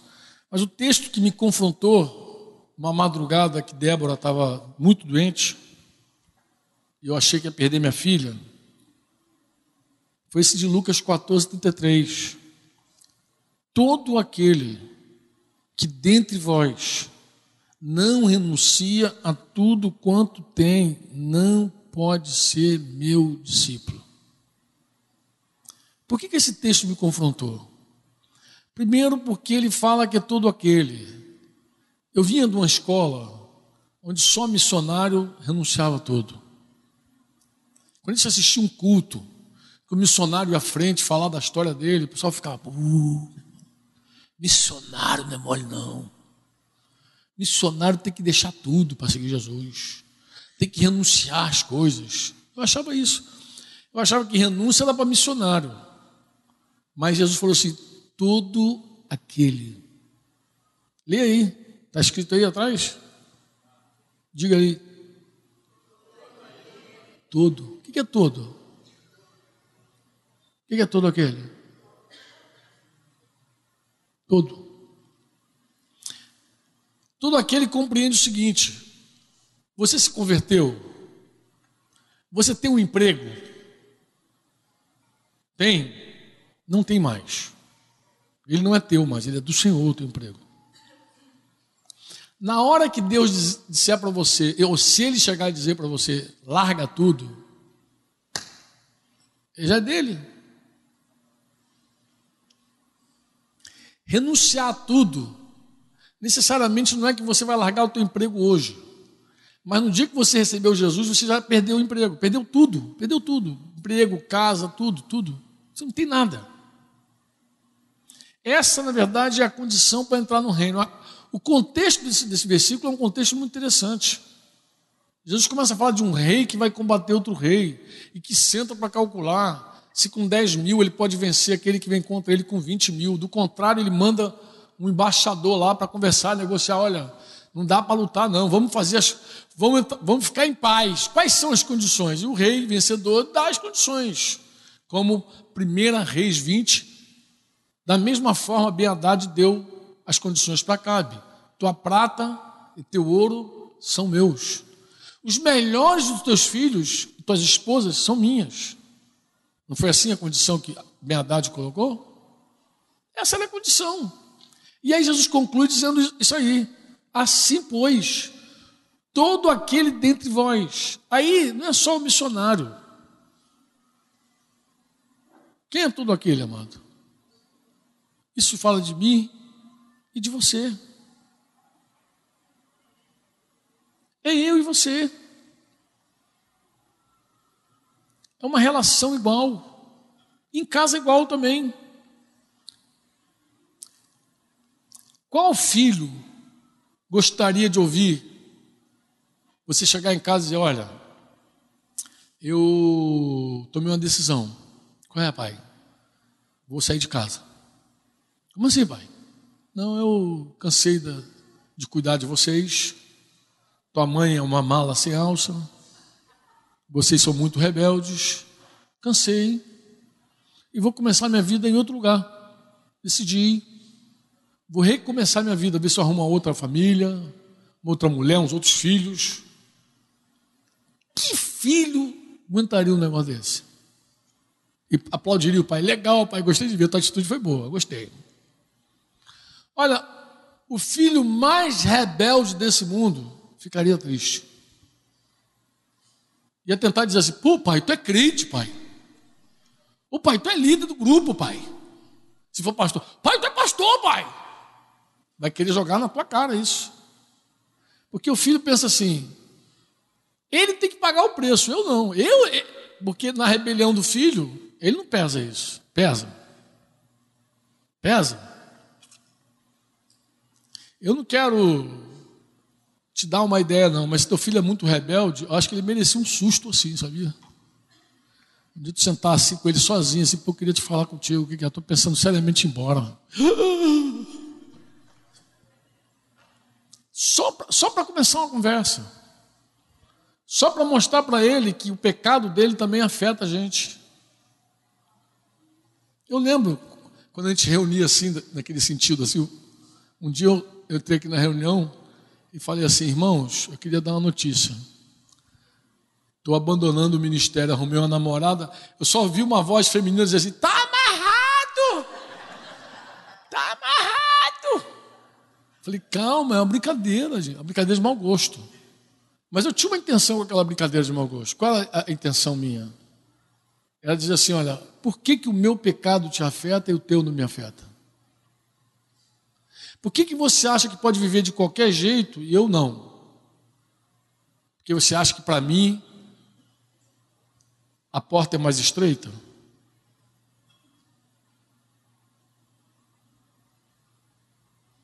De repente você está pensando, não, o Franco tem que pagar um preço maior. Está enganado. Para ser discípulo de Jesus, a condição é para todo mundo, qualquer um dentre vós. Todo aquele dentre vós. Você diz amém ou não? Todo aquele que dentre vós não renuncia a tudo quanto tem, não pode ser meu discípulo, pode ser crente, gospel, evangélico, pastor, presbítero, diácono. Discípulo de Jesus, não. Discípulo de Jesus é alguém que já fez as contas e rendeu tudo para ele. Se você está levando tempo para decidir algo que Deus já falou contigo, significa que você não renunciou tudo ainda. Se você está medindo força com Deus, se você está nessa luta, não, mas Senhor, não, fazendo, querendo mostrar para Deus que você tem motivos, tem mulher, tem filho, eu disse isso para Deus, pô, Senhor, eu tenho mulher, tenho filho. Minha mulher estava grávida do Daniel. Eu falei, pô, minha mulher está grávida, senhor. Como é que vai ser? Isso é uma aventura. Isso é uma aventura. Eu não posso ir nessa aventura. E vai empurrando, vai empurrando o troço com a barriga, vai procrastinando o troço. Significa que você não renunciou tudo ainda. Então, por que, que esse texto me marcou? Assim, ele marcou porque eu olhei para ele e pensei, fiz uma descoberta. Não sou um discípulo de Jesus. Uma descoberta triste, irmãos. Olha, aquela noite foi uma noite terrível para mim. Foi a noite que eu não dormi. Foi a noite que eu foi a noite que eu fiz aquela oração do que me falta, Senhor. O que, que me pede? Foi a noite que Deus falou: pega tudo que você não comprou, tudo que você não ganhou, tudo que você não tomou emprestado, devolve. Foi a noite que Deus me falou isso. Que eu enchi meu carro com coisas da Força Aérea, Metade do meu chevette tinha, era, era, era roupa da Fazenda Nacional. Denise outro dia lembrou desse episódio e falou: Franco, a gente ficou sem roupa de cama. Naquela época. Cobertor, lençol, tudo era bom, de alta qualidade, tinha tudo em casa. As canecas e os, os talheres eram poucos. Fui devolvendo. Foi, foi, foi essa noite. Nessa noite. Obrigado, filhão. Nessa eleição para diácono, na próxima. Eu não podia deixar de fazer isso com ele, né? Jorginho tinha que. Eu tinha que fazer aqui uma piadinha com ele. Obrigadão, filhão. Essa noite foi a noite do Vale Tudo. Mas por que, Franco? Porque eu descobri que não era um discípulo. Mas era pastor, pregava, falava em língua, tirava demônio. Mas discípulo, não. Mas também foi, foi a noite mais importante da minha vida, eu penso. Depois de ter aquele primeiro encontro com Jesus, esse foi um encontro que eu não posso deixar de narrar para vocês como foi. Eu vi Jesus assim na minha mente, não com os olhos, eu vi ele pregando e falando: arrependei-vos que é chegado o reino dos céus. Eu via, eu podia ver João Batista dizendo: arrependei-vos que é chegado o reino dos céus. Eu comecei a entender, irmãos, aquela noite o véu caiu dos olhos. Eu entendi o reino. Foi por isso que esse versículo me tratou tanto. Tem, tem sentido, né? Eu vi que eu era o homem que Fui ao encontro de Jesus, mas não renunciei tudo. Eu, eu fui combater o Senhor. Eu era um rei combatendo outro rei. Ou seja, Jesus não era o meu rei. Eu era um reizinho ainda. Eu, eu, recebi Jesus como meu Salvador. Jesus estava ali como mais um da minha vida. Eu já tinha padeiro, leiteiro, motorista do Mercedão e Salvador. Eu até tenho um Salvador agora, Jesus. Tinha tanta coisa boa na vida. Tinha mulher, tinha filho, Salvador. Jesus não era o centro da minha vida. Jesus não sentou para governar e presidir minha vida. Eu decidia ainda. Eu dizia o que eu tinha que fazer.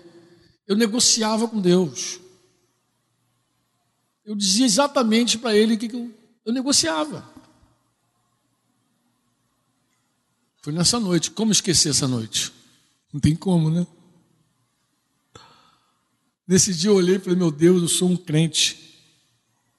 Foi nesse dia que eu entendi que ser crente não é tudo. Por isso que eu digo lá, não basta ser crente. Nesse dia que eu entendi. Falei, mas Deus, eu fiz tanta coisa em teu nome. eu já podia saber até a resposta. Qual era a resposta? eu não te conheço, Franco. Aparta-te de mim, você é iníquo, você eu falo, você não me obedece. Eu sabia a resposta. Eu tinha argumento. Tinha argumento. A gente tem tanto argumento, né, amados? Né? O dia no presbitério aqui no Rio, a gente lamentava sobre um homem que a gente aconselhou vários anos atrás.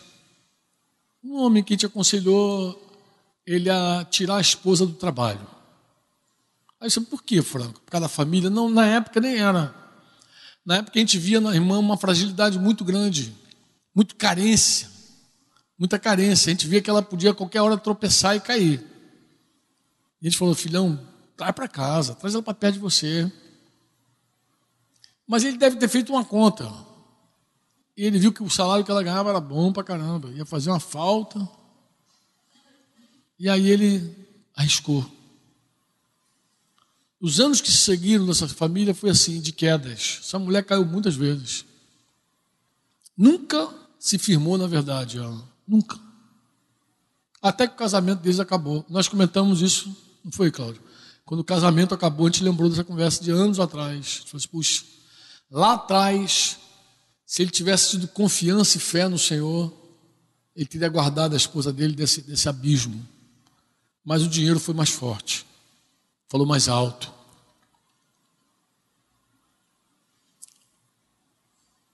Quem não renuncia a tudo quanto tem, não é discípulo de Jesus. E nessa hora, amado, é tudo quanto tem mesmo. O que você ganha e o que você pode vir a ganhar. Tudo pertence a Ele. Amém?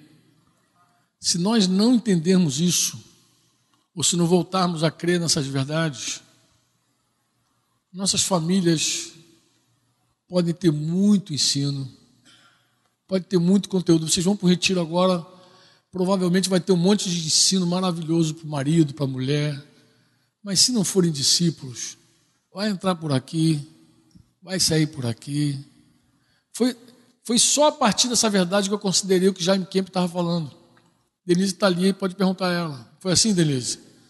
Foi só depois que essa verdade entrou que a gente considerou Jaime Kemp. Que a gente pegou as fitas para ver, lembra? Que a gente falou assim: não, vamos criar nossos filhos agora, como diz a Bíblia. Foi a partir disso que a gente começou a levar a Bíblia a sério, porque a Bíblia antes era um, era um livro para pregar. Tirava-se boas mensagens da Bíblia para pregar os outros. Não era um livro para viver, era um livro para pregar. Aí a gente quis realmente estudar tudo que falava sobre família. Foi aí, tardiamente, a gente começou a corrigir nossa filha. Daniel já não teve essa, essa colher de chá. Daniel já nasceu corrigido. A Débora não, Débora, a gente tardiamente a gente começou, mas a gente começou. A gente creu, não, a gente vai correr, vamos corrigir nosso rumo. Vamos andar nas coisas que a gente tem que andar, vamos tratar as coisas que a gente tem que tratar. Foi nesse tempo. Então eu precisava dizer isso para vocês. Eu sei que eu falei para caramba, mais de uma hora. Mas eu precisava dizer isso para você, ó. Se você não for um discípulo de verdade, nada que se fala sobre família vai ter resultado para você. Vai entrar por um ouvido, vai ser, você só vai pegar o que te interessa. Só vai, só vai querer viver o que te serve. Então, o grande diferencial é esse. Lá atrás, nós tínhamos menos conteúdo, mas nós queríamos ser discípulos de Jesus. Não um consumidor evangélico, uma pessoa que só assiste reunião. A gente queria ser discípulo mesmo. E hoje? Hoje tem até a Universidade da Família. Conto de casais. Ixi, todas as comunidades que eu conheço cristãs, todas as igrejas fazem conto de casais. Já ministrei em vários. Denominações várias. Investimento pela família é enorme. E eu pergunto, por que, que o resultado não é tão bom? É simples. É muito consumidor evangélico fazendo encontro de casais. É um monte de gente que quer ouvir mais uma mensagem, mais um negocinho legal, para ver se pode cobrar do marido aquilo.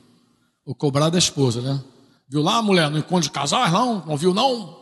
O que, que o pastor falou? Tem gente que vai ouvir para cobrar. Tem gente que vai ouvir para aumentar ali a, a cartilha de, da cobrança. Entendeu? Então, é isso que eu queria dizer para vocês. Eu queria, queridos, a maior revolução que a gente pode viver hoje é o reino de Deus, é o arrependimento. Você vai ver, Jesus falou pouco sobre casais. Os apóstolos falaram poucas coisas, mas falaram o fundamental: marido, ame sua esposa como Jesus amou a igreja. Dê sua vida a ela, trata ela com, com delicadeza, trata ela com, com pureza, não provoque teus filhos a ira, disciplina eles com mansidão, disciplina eles com respeito. Poucas coisas, irmãos. Mulheres, sede submissa a seus próprios maridos, como ao Senhor. Aprenda a honrar esse homem, a respeitar esse homem. Poucas coisas, mas fundamentais. Fundamentais. Todo marido gosta de ser respeitado. Toda mulher quer ser amada. Tudo é fundamental. Quem ama não adultera, não trai. Quem ama não ferra a mulher pelas costas. Quem ama se nega. Quem ama toma cruz. Quem ama segue Jesus. É assim, amado. É simples assim. É simples assim. Nenhum encontro de casais vai salvar teu casamento se você não tiver primeiro encontro com Jesus. Você precisa ver o Senhor como Ele é, ouvir as coisas que Ele tem para você, as condições que Ele já colocou e abraçar e dizer é isso que eu quero. Vai me custar a vida.